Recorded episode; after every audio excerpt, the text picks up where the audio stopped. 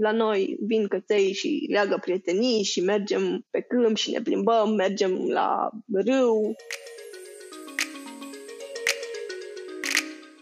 Sunt Valentin Arhangel și asculti podcastul de la Vegan la Vegan, un podcast cu vegani, pentru vegani, dar și pentru cei interesați de un stil de viață vegan. Acest podcast este un proiect valvegan.ro.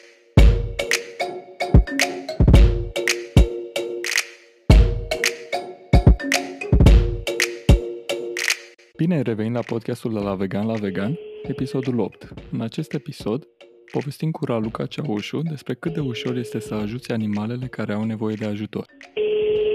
Bună, Raluca, ce faci? Bună, Valentin! Bine, mulțumesc! Tocmai am venit de la plimbare cu cățelul meu.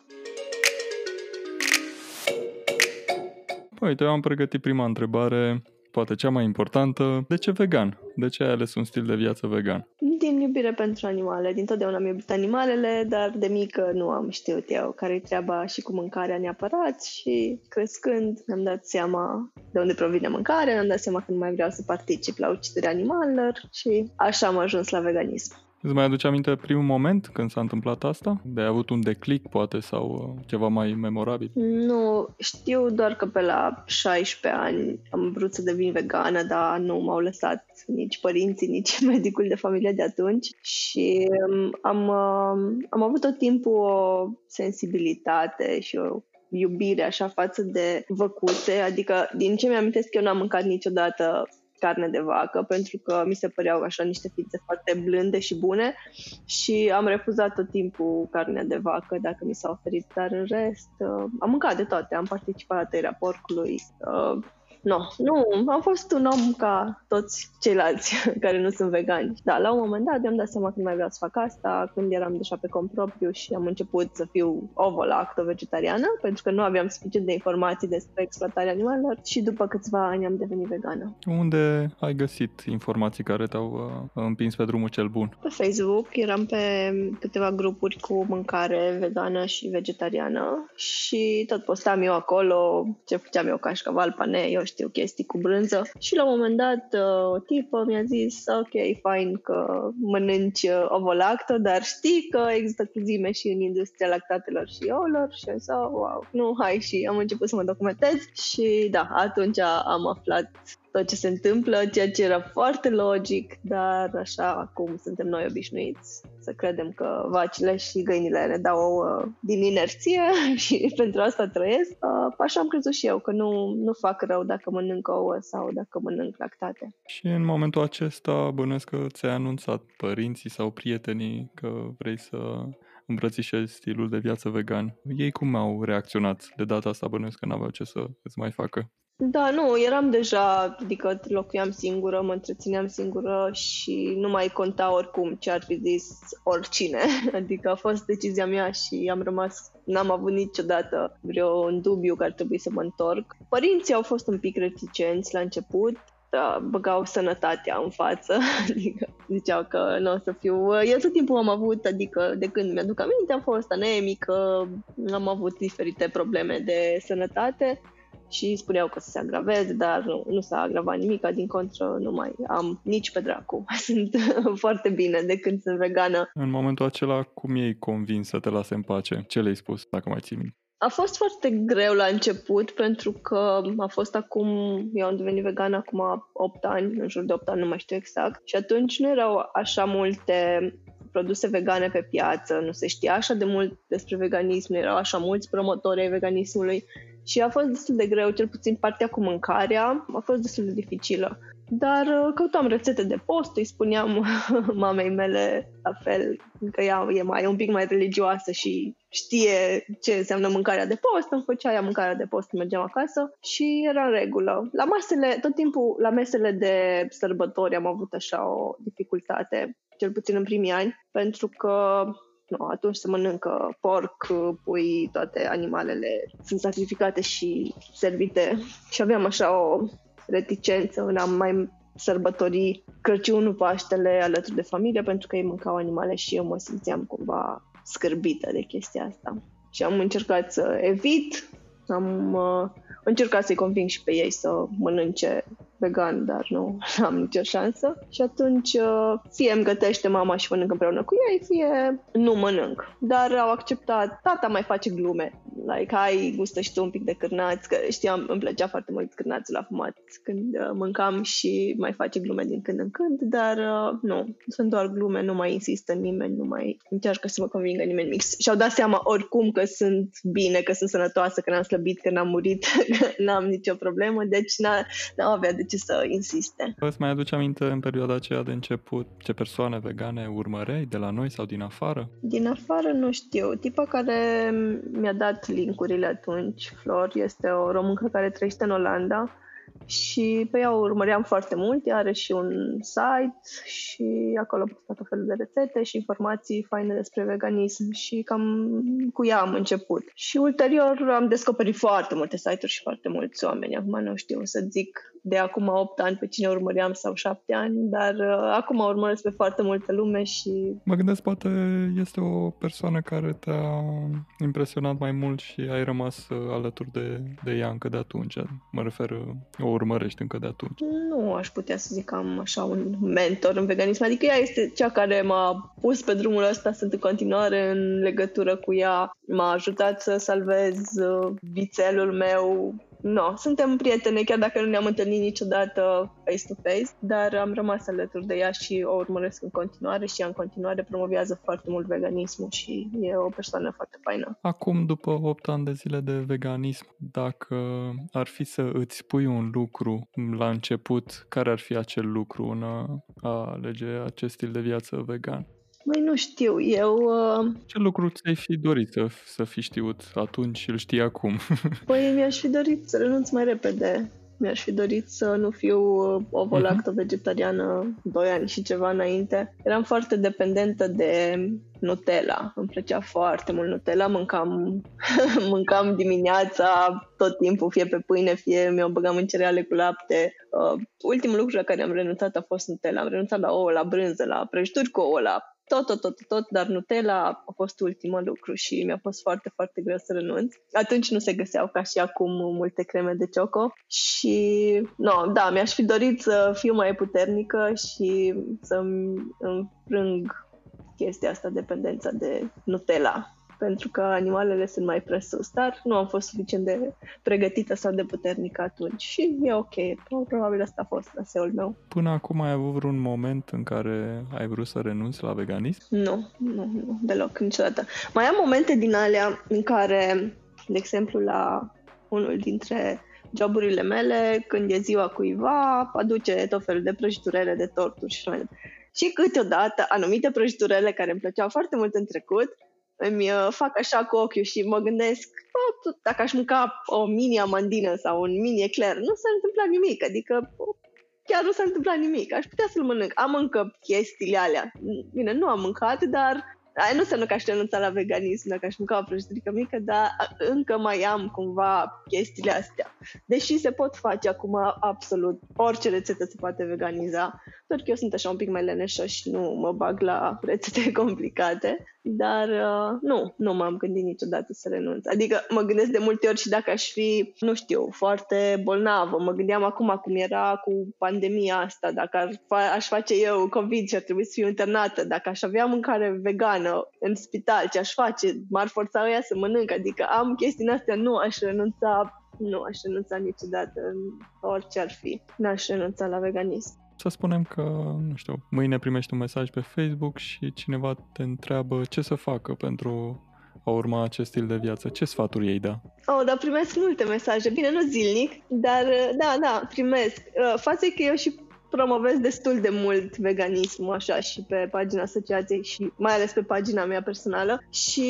da, primesc multe mesaje în care oamenii mă întreabă cum să facă, ce să mănânce, ce produse să folosească, uh, le trimit tot timpul linkuri, le spun tot timpul, sunt așa foarte, foarte entuziasmată când îmi scrie cineva despre veganism care vrea să încerce că nu mai vor să participe la exploatarea animalelor. Și le spun tot timpul că sunt aici, orice întrebare, orice informație au nevoie să-mi scrie, să mă sune și da, le trimit linkuri de pe diverse site-uri, filmulețe și mai departe și am, nu i-am pus încă pe hârtie, dar am deja vreo 20 de oameni care au devenit vegani datorită postărilor mele și activismului meu, da, și sunt foarte, foarte fericită de fiecare dată. Mulțumesc! Vrei să lași un uh, sfat acum și pe acest podcast, în caz că e cineva care ne ascultă și vrea să încerce veganismul? Da, încercați și scrieți-mi, uh, găsim, sunt așa multe. Acum chiar nu aveți nicio scuză să mai participați la exploatarea animalelor, adică sunt produse vegane foarte bune, delicioase, sunt cosmetice vegane, suntem noi foarte mulți care vă putem ajuta cu sfaturi. Acum 8 ani chiar nu era nimeni care să te ajute, era foarte greu. Acum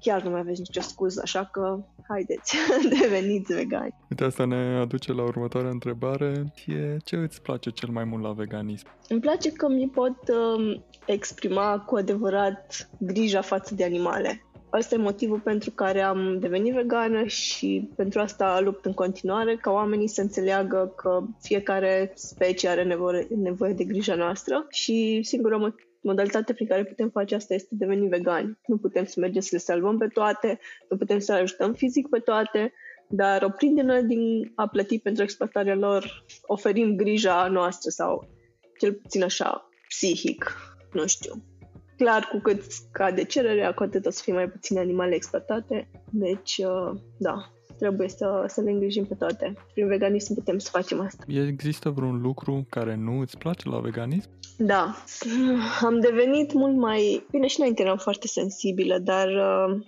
acum sufăr foarte tare când văd exploatarea cum nu o vedeam înainte, pentru că acum știu tot ce se întâmplă înainte. Acum când văd, de exemplu, un tir cu porci care merge spre abator sau un tir cu oi care merge spre abator, sunt distrusă, adică mi se dă peste cap toată ziua și sunt foarte supărată și tristă și deși știu că eu fac tot ce ține de mine pentru a opri chestiile astea, în momentul în care văd astfel de acțiuni sau imagini, mă întristez foarte tare. Și da, partea asta cu sensibilitatea și faptul că sunt mult mai empatică de când am devenit vegană mă afectează. Adică și înainte îmi plăceau animalele, dar nu, nu mă afectau imaginile pe care le văd acum pentru că nu știam ce se întâmplă în spatele lor. Bănuiesc că asta te și ajută poate un pic uh, să ofere ajutor. Da, clar mă motivează, adică imediat, imediat după ce văd pozele alea sau imagini sau ce ar fi, uh, postez pe pagina mea de Facebook și foarte bine pentru că atunci am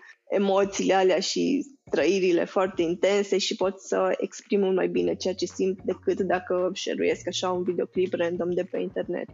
Și oamenii simt mult mai bine ceea ce vreau eu să transmit atunci când chiar le simt în momentul respectiv. Raluca, tu cu ce te ocupi acum?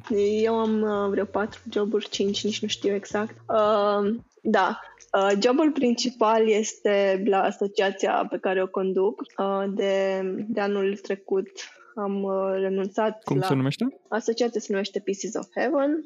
Salvăm în principal căței și pisici. Ocazional am mai salvat și alte specii. Așa, mai am, uh, pe lângă asociație, am creat o mini-pensiune pentru căței pentru a face fonduri la asociație și mă ocup și de această pensiune. Sunt uh, colaborator, nu știu cum să zic, cred că colaborator pe partea de marketing la un aprozar al unor prieteni care au fructe și legume și semințe și tot felul de chestii delicioase locale și ajut și pe ei cu promovarea. Sunt... Uh, Când spui locale, în ce oraș? În Timișoara. Noi suntem în Timișoara și ei adună de la producători locali din județul Timiș, în principal când este sezonul și vând în uh, aprozarul lor. Așa și mai am un job uh, part-time, să zicem, la un uh, studio de video chat, sunt trainer acolo, asistent manager, când este nevoie de mine, mă duc acolo și îmi fac treaba. Ăla, să zicem că e jobul care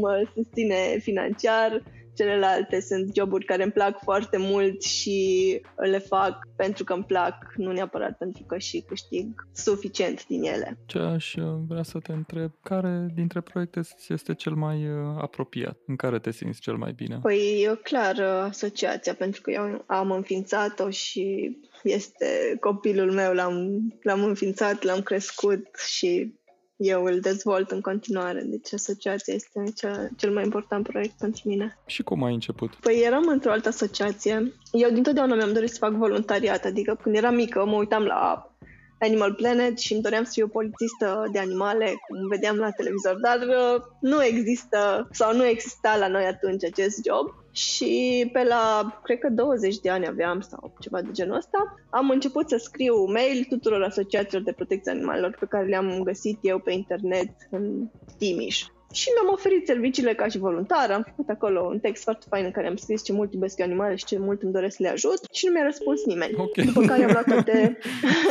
toate deci două luni, nu mi-a răspuns nimeni. Wow. Gândește, bine, acum era asta vreo 15 ani sau 12 ani, 13 ani, nu știu. Era de mult, dar oricum, adică aveau e-mail.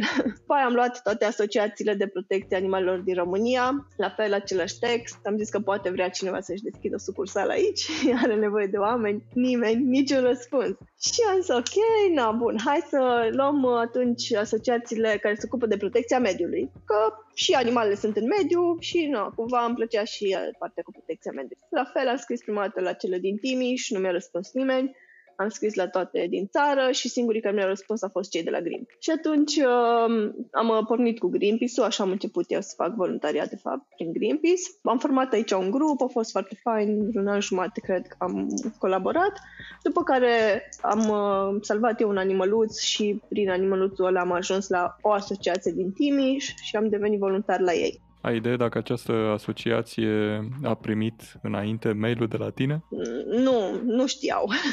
Deci nu știu cine se ocupa de mail-uri, dar da, nu, le-am spus că, vai, deci dacă îmi răspundeau atunci puteam să facem în trei ani foarte multe lucruri dacă ne apucam de treabă serios. Dar uh, nu, nu știau ce s-a întâmplat și atunci am devenit voluntar la ei, m-am și angajat la ei o perioadă, însă făceau lucrurile un pic mai diferit, să zicem, decât mi-aș fi dorit eu să le facem. Și după ce am ajuns la o epuizare fizică și psihică, mi-am uh, dat demisia de la ei și am zis, ok, o să-mi fac eu asociația mea să, să fac lucrurile în felul în care consider eu că sunt uh, bine, bine făcute. Și atunci am creat Pieces of Heaven. Inițial am uh, vrut să fac doar pentru protecția animalelor, în timp ce eram cu actele în derulare, am cunoscut o familie de copii foarte săraci și am zis, ok, hai să introduc și copiii în statutul asociației, ajutorarea oamenilor. Și avem așa un statut foarte stufos și putem să facem practic orice acțiune vrem noi, să ajutăm uh, pe orice animal, orice ființă, orice om sau animal și e foarte fain. Momentan acum suntem doar pe partea de animale de câteva luni, ne implicăm foarte mult doar pe animale, am lăsat mai moale cu oamenii, dar uh, de șapte ani, în curând o să împlinim șapte ani, am crescut foarte mult și sunt foarte mândră de realizările noastre de până acum. Îți mai aduce aminte primul, uh, să-l numesc caz pe care l-ai avut la început? La asociația mea sau în general? Uh, asociația ta. Da. Ai dus actele, ți-au ieșit toate așa cum trebuie și cu statutul uh, stufos. Care a fost primul, uh, primul caz pe care l-ai abordat? Chiar în timp ce eram cu actele, eu deja salvam și eram cu un cățel în în mașină când am întâlnit și familia asta de copii de care spuneam. Era un cățel, era un cățel uh, metis de Rottweiler care a fost abandonat la marginea unui drum, era foarte slab, era rahitic, era deshidratat, plin de căpușe și pe ea am salvat-o prima. Uh, salvarea la noi, nu știu, toată lumea are impresia că asociațiile au și adăpost,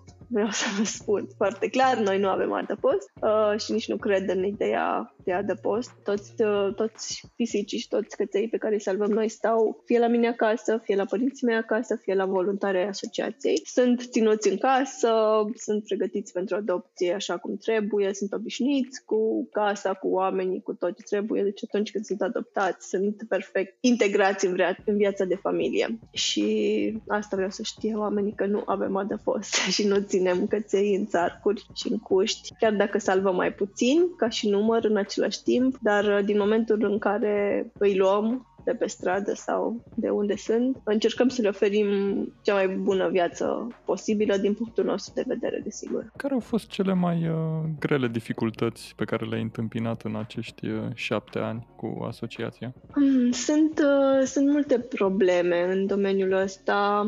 Cel mai greu este cu a convinge oamenii că nu este o chestie din care trăim, din păcate, nu este o chestie, o șarlatanie, cum se gândesc mulți. Chiar zilele astea am niște discuții pe pagină în care oamenii ne acuză că facem asta doar pe, pentru a trăi noi bine. Uh, adevărul este că de foarte mult timp eu am pus bani din resursele proprii pentru a susține asociația și pentru a trata anumite cazuri. Mi-aș dori mult de tot să ajungem la nivelul în care să ne permitem angajați, să ne permitem un sediu, să ne permitem o mașină.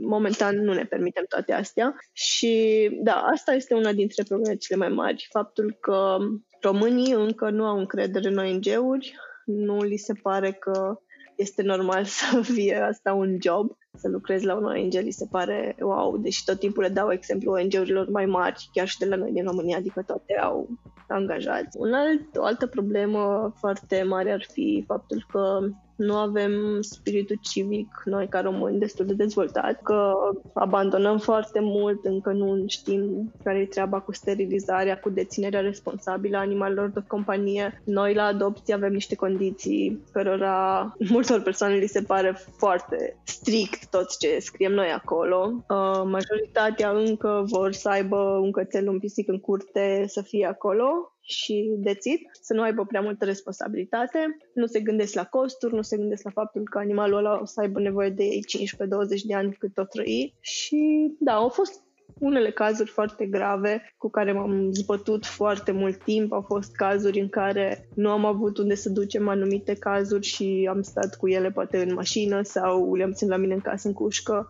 Sunt multe multe cazuri care au nevoie de îngrijiri speciale și mm, da, e foarte greu în momentul în care nu ai, așa cum am spus la început, uh, angajați și un sediu efectiv unde să-ți desfășori activitatea așa cum ar trebui. Să înțeleg că tu ești singură în uh, asociație sau ai uh, o mică echipă voluntari? Da, avem câțiva voluntari, însă toți ceilalți voluntari au și joburi full-time. Eu sunt sigura care am joburi part-time și atunci uh, eu fac majoritatea lucrurilor, dar da, avem vreo 4-5 voluntari care ne ajută atunci când este nevoie. Unii dintre ei și cazează la ei animăluțe, alții ne ajută doar când avem acțiuni sau trebuie să transportăm cineva dintr-un loc în altul sau când avem acțiuni pe stradă de strângere de fonduri sau de promovare, ne ajută, dar uh, în principal treaba cea mai multă o fac eu pentru că îmi și permite programul. Poți să ne povestești de un, uh, să numesc caz cel mai dificil, dar în același timp și cel mai fericit de care ai avut parte până acum? Da, stai să mă gândesc. Nu știu, poate... Uh, sunt multe, sunt multe foarte dificile. Eu așa am și început cu adunarea de căței și pisici care nu ar avea o altă șansă dacă ar fi luat de un om normal, să zic așa, pentru că costurile sunt destul de mari la un animal foarte bolnav sau accidentat sau cu probleme sociale. Cel mai mult, da, uite, cred că ăsta e cazul meu preferat. De când eram încă în cealaltă asociație, uh, am salvat un câine care a fost bătut atât de tare de niște oameni încât i-au rupt ambele picioare din spate și el avea, era sub un an, nu știu exact 90 luni avea și uh, a reușit să meargă doar pe lăbuțele din față, adică își ținea spatele ridicat în aer și așa se deplasa doar cu lăbuțele din față. Era foarte, foarte frică de oameni, nu lăsa pe nimeni să se apropie și mm, când l-am uh, capturat, m-am aruncat cu o pătură așa peste el ca să nu mă muște și recuperarea a fost foarte grea, adică atât cea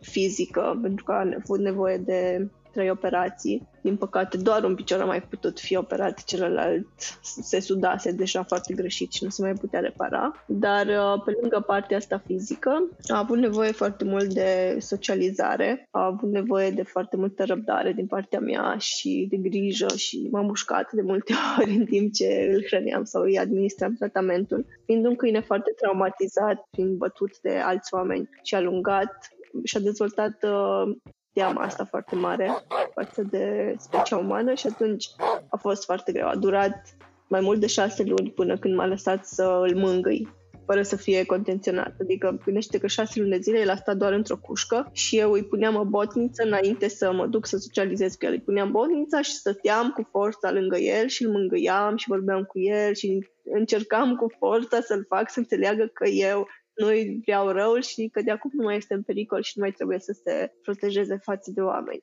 Și um, au trecut uh, șapte-opt ani de atunci. Câinele, din păcate, a rămas la mine pentru că nu a avut nicio cerere de adopție. în uh, șase ani jumătate și la un moment dat, de ziua mea, acum doi ani, am decis să îl adopt eu pentru că deja e mai bine de jumătate din viața lui a trăit-o alături de mine și nu mai vreau să, să aștept, nici nu știu dacă ar mai fi vreodată adoptat, dar am vrut așa să avem partea asta de finalitate a, a relației și a poveștii lui. Da. Îmi place foarte mult la salvarea animalelor, cred că e partea mea preferată de fapt, să văd trans- transformarea asta lor psihică, dintr-un câine agresiv, dintr-un câine speriat, dintr-un câine care a fost foarte chinuit, dintr-un câine care nu are încredere în oameni, să-l văd că se apropie și că iubește interacțiunea cu omul și că iubește omul. Asta e partea mea preferată și asta mi-aș dori să fac cel mai mult. Adică dacă aș putea să am uh, un job în care să fac doar asta, mi-ar place să lucrez pe partea de comportament și de reabilitare socială a, a câinilor și a pisicilor, pentru că am avut și pisici foarte, foarte sălbatice care au mușcat și m-au zguriat și s-au împotrivit foarte mult interacțiunii cu mine, dar până la urmă au devenit foarte iubitoare și au fost adoptate ulterior. spune tu cum procedezi? Găsești uh, animalele care au nevoie de ajutor, uh, primești diverse mesaje sau cum se întâmplă? Cam care sunt uh, pași simpli, așa, o mică procedură? De cele mai multe ori uh, primim mesaje, solicitări de ajutor din partea altor oameni. Mai găsesc și eu animale, din păcate. De cele mai multe ori trec pe lângă ele dacă văd că nu au probleme pentru că nu am unde să le țin pe toate, sunt foarte multe pe stradă, dar uh, da, de cele mai multe ori primim mesaje de solicitare și le triem în funcție de gravitatea cazului. Dar ultimul animal salvat este un animal pe care l-am văzut eu acum trei zile, patru zile, pe stradă, aștepta să moară și m-am dus pur și simplu și l-am luat. Deja știu, după cum, din poziția în care stau sau în locul în care stau îmi dau seama dacă au vreo problemă sau sunt doar ok sau doar dorm sau eu știu ce. Cam, cam asta e procedura. După ce iei, care e următorul uh, pas? Adică ce faci? De obicei sunt foarte bolnavi și atunci mergem la veterinar, fie imediat, fie dacă am atunci o altă treabă, îmi fac treaba și mă duc cât mai repede la veterinar. Urmează controlul, investigațiile, analizele, operație, dacă e cazul. Și după aceea ai căutat o familie sau... Uh? Da, noi din momentul în care preluăm animal, cam, cam atunci și postăm că l-am luat, ce probleme are și așa, ca oamenii să știe că am preluat un nou caz și să-l cunoască și pe parcurs updatăm starea animăluțului. Da, de obicei uh, durează de la câteva zile la câteva săptămâni, chiar și luni, în funcție de gravitatea cazului, până se reabilitează și după asta îl dăm în adopție, după ce este făcut bine după ce are vaccinurile, după ce are deparazitările, nu îl dăm imediat. Decât dacă cineva găsește, nu știu, o pisică sau un cățel care este sănătos, îl postăm și dacă este să fie adoptat așa, se ocupă mai departe familia de ceea ce ține de partea medicală, vaccinări de parazitări și mai departe. Dar pentru animalele care sunt grav bolnave, prima dată le facem bine și după aia le dăm în adopție. Dacă te întoarce în timp și ai avea ocazia să începi din nou uh, asociația, ce nu mai face diferit? Nu știu dacă aș putea face lucrurile diferit. Mi-aș dori mult de tot să avem uh, parte de mai multă susținere, să am o echipă mai mare, însă nu cred că aș putea să o găsesc nici atunci, cum nu o găsesc nici acum. Pentru a putea face niște proiecte care să ne ajută în viitor să ne autofinanțăm, ar trebui să pun pe stop tot ceea ce fac acum, să nu mai preiau niciun animal și să mă focusez pe dezvoltarea de proiecte, pe găsirea de sponsori, ceea ce încerc, dar îmi este imposibil nu știu, am, am chestia asta, nu, nu pot să mă opresc și nu pot să refuz animalele care sunt în stare foarte gravă. Și nu știu dacă aș putea face. Mi-aș dori să fie altfel, mi-aș dori să fi fost altfel. De la început, de când am înființat asociația, mi-am dorit foarte mult să, ca asta să fie jobul meu principal, să pot trăi din manageriarea asociației, dar nu, nu s-a întâmplat, din păcate. Am văzut că ești una dintre susținătoarele sau susținătorii idei de a adopta mai mult. Uh, de ce crezi că ar trebui oamenii să adopte animale? În primul rând pentru că sunt uh, sunt prea multe animale abandonate, sunt prea mulți oameni responsabili și cumva cred că este de datoria noastră a oamenilor care ne credem oameni buni să ajutăm atunci când putem și dacă ne dorim un cățel sau o pisică și putem ajuta un animal care a fost abandonat sau care este abandonat sau care trăiește pe stradă, cred că este cumva de datoria noastră ca oameni buni să facem gestul ăsta de adopție. Înțeleg și pe oamenii care își doresc uh, o anumită rasă. Eu sunt pasionată de rasele mari și rele. Am avut foarte mulți ani un Rottweiler și l-am iubit foarte, foarte mult. Înțeleg oamenii care își doresc anumite caracteristici pe care le au doar anumite rase, însă mi se pare că este așa un gest de, de egoism să nu adopți, având în vedere situația care o avem în momentul de față în România. Și în plus sunt foarte mulți crescători, adică majoritatea crescătorilor sunt niște oameni care exploatează animalele și le țin în condiții îngrozitoare și nu ar trebui încurajați acești oameni. Sunt și crescători care fac asta cum trebuie, dar majoritatea nu sunt. Și atunci uh, un câine de rasă cu pedigree costă câteva mii de euro poate și nu foarte multă lume își permite și decât să iei un animăluț care provine de la un crescător dubios, să zicem, sau ilegal, mai bine, mai bine adopți un animăluț. Vrei să ne spui uh, câteva cuvinte și despre celălalt proiect, uh, pensiunea? Da, pensiunea a fost uh, creată acum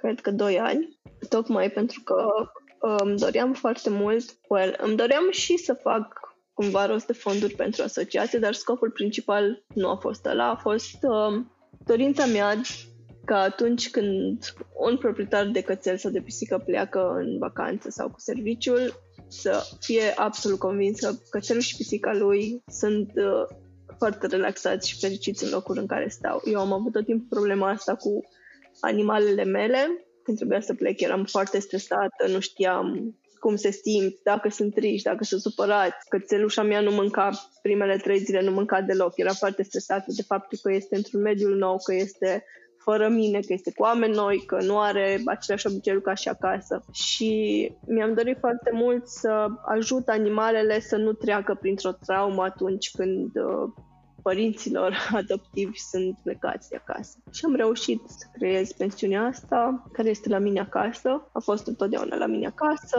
Animalele, căței, momentan nu țin doar căței. Uh, căței stau împreună cu căței mei, au parte exact de aceleași tratamente, la fel de multă iubire, joacă și mai departe. Își creează prieteni. Uh, este mai mult așa ca o tabără, să zic, nu, nu e neapărat o pensiune, cum sunt pensiunile clasice cu camere separate și țarcuri sau așa, nu. La noi vin căței și leagă prietenii și mergem pe câmp și ne plimbăm, mergem la râu când este vară să alerge, să se bălăcească. E, e o altă experiență. Și o fac în primul rând pentru că îmi doresc, cum am zis, ca acei căței să se simtă foarte fericiți chiar și fără proprietarilor. Cum se procedează? Eu vin, te găsesc găsesc pe Facebook, te sun, vin la tine, văd spațiu sau cum se procedează dacă vreau să aduc la tine un cățel? În principal, nu vii la mine, vorbim pe Facebook, îți spun mai multe întrebări despre animalul tău, este foarte important ca um, cățelul tău să fie foarte sociabil cu alți câini. Este unul dintre criteriile principale, pentru că, cum am zis,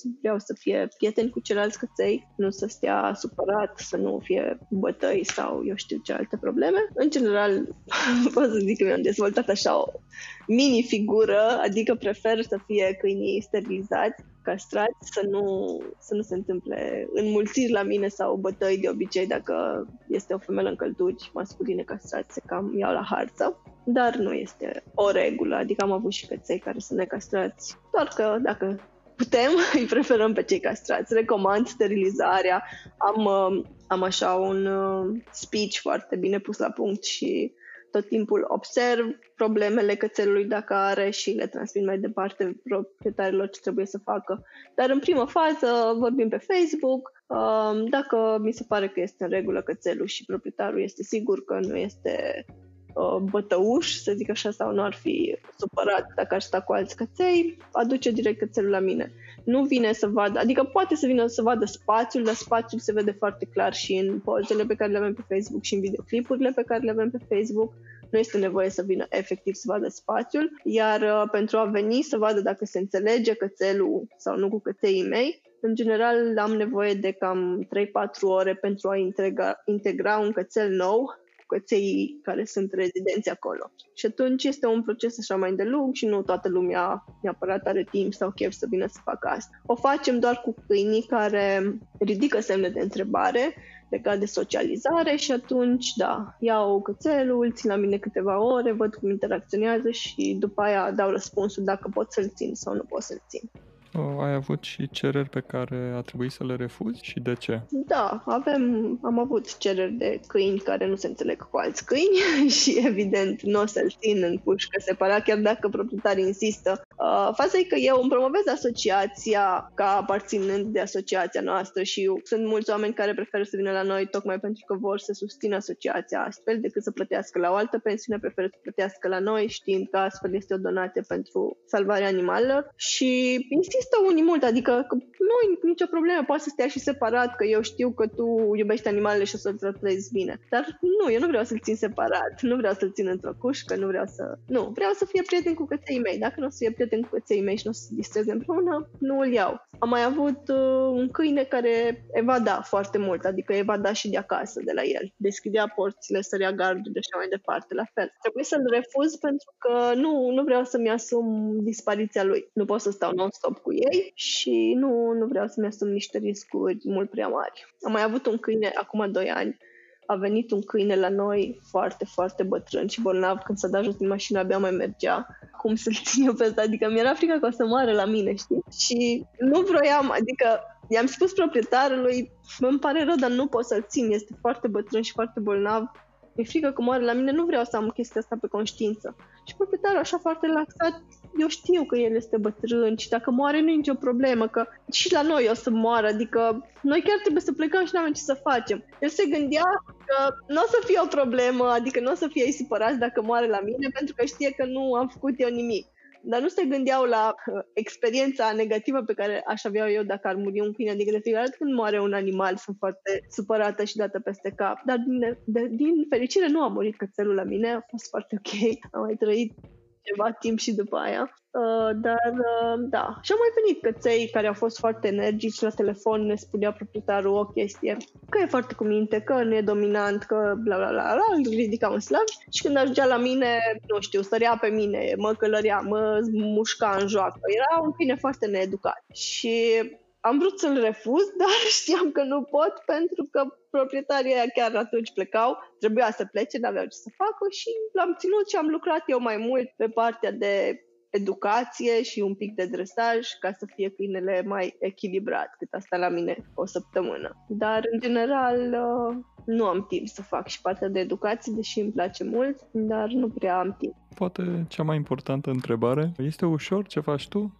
Este ușor să ajuți animalele? Nu este deloc ușor, este foarte greu, pe lângă partea fizică care este epuizantă, pentru că de multe ori eu alerg foarte mult de la un veterinar la altul, de la un animăluț la altul, cum ți-am spus că sunt împărțiți în, la diferite locații, la diferiți prieteni ai asociației. Este foarte greu pentru că văd foarte multă suferință, sufăr foarte mult alături de animalele care sunt hrănite, abuzate, bolnave, care sufer foarte mult atunci când uh, sunt aduse înapoi din adopție sau când uh, pur și simplu nu sunt adoptate și nu mă chinui foarte mult să transmit ceea ce știu eu despre animalul respectiv și ceea ce îl văd că este așa o ființă foarte faină și nu reușesc să le transmit asta oamenilor, este foarte frustrant pentru mine. Este foarte frustrant faptul că încă adopțiile în România sunt la un nivel foarte, foarte scăzut și mi-aș dori să se miște lucrurile un pic mai repede ca să putem face treaba mai bine. Este foarte greu să salvezi animale, mi-aș dori să nu fac asta. Mi-aș dori să fac total altceva, dar uh, nu pot să, să mă opresc. Am încercat de mai multe ori, dar pur și simplu nu pot. Nu știu, ori e asta menirea mea, ori am făcut ceva foarte greșit în altă viață și asta mi payback-ul trebuie să, să ajut acum foarte multe animale să suferă alături de ele, dar uh, în același timp este foarte, foarte fain sentimentul ăla când vezi că ai ajutat la salvarea unui animal, că l-ai făcut bine, că este fericit într-o familie, ai așa un sentiment foarte, foarte înălțător, așa de mulțumire. Doar că momentele alea sunt foarte, foarte mici și puține în comparație cu toată perioada de salvare, de recuperare în care suferi foarte mult alături de animale. Ce sfaturi ai pentru aceia care ne ascultă și își doresc să meargă pe drumul acesta în ajutarea animalelor? Dacă există cineva care își dorește să meargă pe drumul ăsta, cred că ar trebui să înceapă prin a face voluntariat sau chiar a se angaja la un ONG care face asta, care face asta bine, un ONG destul de mare sau destul de cunoscut pentru a vedea cum fac asta, să zic, profesioniștii. Să nu ia de la zero cum crede că este mai bine pentru că este foarte, foarte greu și pe cont propriu așa. Dacă nu ai resurse, financiare de undeva foarte multe, este aproape imposibil să reușești să faci treaba așa cum trebuie. Sunt foarte multe boli și atât la pisici cât și la căței care sunt uh, contagioase, care sunt incurabile, care au nevoie de tratamente foarte, foarte scumpe, încât uh, dacă nu faci treaba asta la un nivel profesionist și alături de veterinari profesioniști, uh, nu, nu o să reușești și poate o să faci mai mult rău decât bine. Aș adăuga eu, uh, dacă pot, uh, să contacteze ONG-urile care răspund la mail-uri, având în vedere... Da, da, da. da. Bine, poate acum nu știu, poate, poate acum, după mai mult de 10 ani, poate că răspund oamenii la mail-uri dar uh, încă și acum să știi că am uh, multe solicitări, adică ne scriu oamenii pe pagina de Facebook și ne spun că am încercat la N asociații și nu mi-a răspuns niciuna. Deși majoritatea asociațiilor sunt active pe Facebook, dar pur și simplu aleg să nu răspundă la mesaje. Și mi se pare așa o lipsă crasă de bun simț, adică și dacă refuzi, nu e nicio problemă să refuzi, nimeni nu poate să ajute toate animalele, dar uh, explică eu omului situația, poate poți să-i dai niște sfaturi despre cum să salveze el animalul respectiv. Noi tot timpul facem chestia asta și da, ar fi, ar fi important să răspundă. să răspundă ceilalți la mail-uri și oamenii să încerce să, să se implice și ei. Ce urmează pentru tine? Ce vrei să faci în uh, proiectele deja existente sau poate vrei să începi altul? Ce planuri de viitor ai? Noi acum ne-a cam dat peste cap uh, chestia cu pandemia. Aveam un proiect foarte, foarte fain care era un proiect de alergare prin care susțineai un proiect al unui ONG și eram și noi înscriși acolo, iar cu banii obținuți din proiectul respectiv uh, urma să salvăm 50 de animale. Însă proiectul a fost pus pe hold pentru toamnă, nu știu dacă o să se mai organizeze nici și în toamnă. Și momentan nu știu, am ajuns așa, am, am avut o perioadă foarte grea lunile astea, 4-5 luni, am avut foarte multe cazuri grave, am acumulat foarte multe datorii și acum urmează să fac un uh, eveniment de strângere de fonduri pe Facebook, sper să putem să ieșim și pe stradă, o să avem și produse de vânzare care să de fapt, nu sunt produse de vânzare, sunt produse pe care le oferim cadou oamenilor care ne donează. Următorul pas pentru noi este evenimentul ăsta mare de fundraising, pentru că ne lipsesc cam 11.000 de lei momentan. Datorii acumulate aici pentru animalele salvate în ultimele luni este o sumă foarte mare și până nu o acoperim, nu prea mai avem cum să ajutăm altele decât cazuri foarte, foarte grave, care probabil o să le văd eu pe stradă. Adică dacă îmi scrie cineva, pot să refuz, să-l redirecționez către o altă asociație, dar cum a fost pisicul găsit săptămâna trecută, uh, n-am putut să nu-l iau de acolo și l-am luat. Dar în rest uh, punem pe hold un pic salvarea altor animale până reușim să ne adunăm fondurile necesare pentru achitarea datoriilor. O să trecem acum la niște întrebări poate mai uh, amuzante. Care este un singur mit uh, comun despre vegan pe care l-ai depășit cel mai greu? Normal mi amintesc, pentru că de, fiind de foarte mult timp vegan, așa activist și un pic răutăcios să zic, nu prea mai îmi, îmi aruncă nimeni săgeți din astea și întrebări ridicole. Nu știu, mai sunt chestiile astea cu veganii mănâncă iarbă și că nu își taie oamenii iarbă în prezenta mea că să calivezi. Prostii din astea, dar nu, nimic remarcabil. Ce crezi că înțeleg greșit cei din jurul tău despre tine ca vegan? Mă consider agresivă de foarte multe ori, dar uh, prin imaginile încerc să echilibrez ceea ce postez, să fie și chestii amuzante, să fie și chestii mai dramatice, pentru că la rădăcini ceea ce se întâmplă și ceea ce m-a făcut și pe mine să devin vegană este foarte dramatic și foarte dureros. Și da, este greu să vezi ceea ce se întâmplă, Însă dacă asta m-a făcut pe mine să devin vegan, asta îi va face și pe alții să devină vegan. Nu, nu știu, nimic altceva. Poate partea cu sănătatea. Dar, uh, da, mă consideră unii agresivă, dar uh, nu-mi pasă pentru că am văzut uh, rezultate pozitive prin faptul că, ți-am zis, îmi scriu oameni care se bucură că am postat anumite chestii și îmi cer sfaturi despre cum să devină și vegani. Au devenit mulți vegani datorită postărilor mele și asta mă face să merg mai departe, chiar dacă unii mă consideră agresivă sau nu. Dacă ai putea schimba un singur lucru în România, care ar fi acel lucru și de ce? Din orice domeniu. Ceva ce te deranjează. Păi nu știu, mi-ar place ca oamenii să fie mai empatici, în general, mai civilizați. Cred că și asta cu empatia cumva ține de civilizație. Să fie educați în cum să, în privința nu știu, comportamentul lui față de celelalte ființe din jurul nostru, nu mai fi atât de egoiști. Cred că ție, ține de empatie, dar mi-ar place așa să, să arunc niște praf de empatie peste țară și să devină oamenii mai, mai buni unii cu alții și cu, cu animăluțele și cu natura care ne înconjoară. Am discutat de foarte multe lucruri interesante pentru mine cel puțin. Dacă ai luat toate lucrurile acestea despre care am vorbit până acum și le-ai pune într-un tatuaj, cum uh, ar arăta acest tatuaj? Eu am deja tatuaje care reprezintă ceea ce fac eu, nu știu. Sunt, uh, sunt o grămadă de animăluțe, sunt uh, părți din natură, pentru că și animăluțele astea fac parte tot din natură. Și, nu, nu știu, ar fi niște lăbuțe, niște inimioare, niște culori foarte vibrante și pastelate și vii, pentru că în final, trecând peste toată suferința pe care o trăiesc alături de animale salvate, am așa un,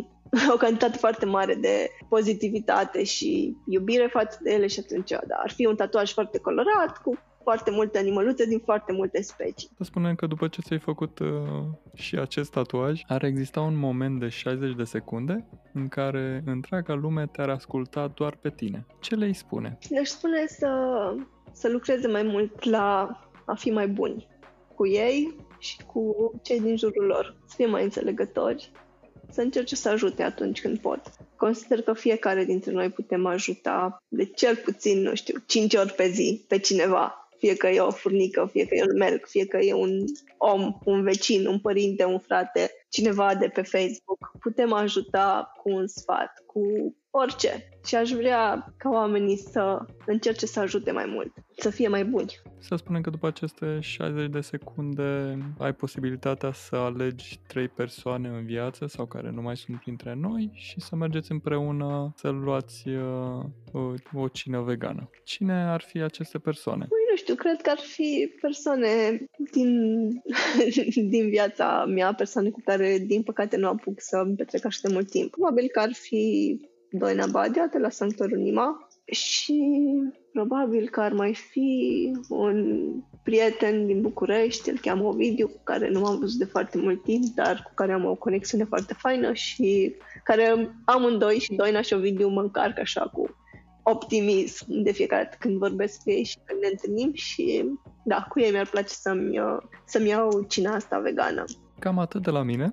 Este ceva ce nu te-am întrebat și crezi că ar fi trebuit să te întreb? Nu cred. Cred că am acoperit uh, o gamă foarte largă de subiecte din ceea ce mă caracterizează pe mine și din ceea ce fac în momentul de față. Unde te pot găsi și contacta ascultătorii podcastului de la Vegan la Vegan dacă vor să afle mai multe despre proiectele tale sau dacă vor să te susțină? Noi avem pagina de Facebook Pieces of Heaven. Avem site-ul Pieces of Heaven care încă este în lucru și pagina mea de Facebook, Raluca Elena Ceaușu, peste tot răspund tot eu, deci oricare dintre canale îl, îl folosesc, tot eu o să fiu acolo. Și de încheiere, care este rețeta ta vegană preferată? Nu știu, sunt multe, dar recent am descoperit tofleta, care îmi place foarte, foarte mult. Nu știu, nu știu de ce am descoperit așa de târziu, adică tot vedeam pe grup că postează oamenii toflete și ziceam, mm, nu, pare delicios, dar cum ți-am zis, eu sunt foarte leneșă și nu am încercat-o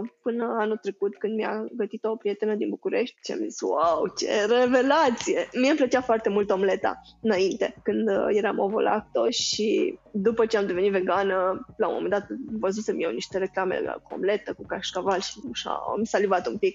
Și mi-a lipsit gustul ăsta de ou și combinația, tot timpul îmi pun uh, ceapă, salam, cârnăciori, uh, o fac așa foarte complexă. Și da, momentan uh, rețeta mea preferată este tofleta. Îmi plac foarte mult și prăjiturile, dar nu prea am timp și chef să fac și atunci aș spune că tofleta este mâncarea mea preferată acum. Și se face foarte simplu, ceapă un pic călită în ulei, uh, după aia călim niște cârnuciori sau salam sau șuncă sau ce avem vegan, nesănătos procesat prin casă. Eu mănânc foarte nesănătos și foarte procesat, din păcate. Și punem tofu fărmițat, punem niște sare neagră care are gust de ou. Eu mai adaug, adaug și un pic de turmeric pentru culoare și tățit. Și amestec acolo bine, bine, las un pic la foc și mănânc cu roșii de obicei sau cu brânză vegană sau cu ketchup dacă este iarnă și e foarte, foarte bună. Cine n-a încercat trebuie să încerce.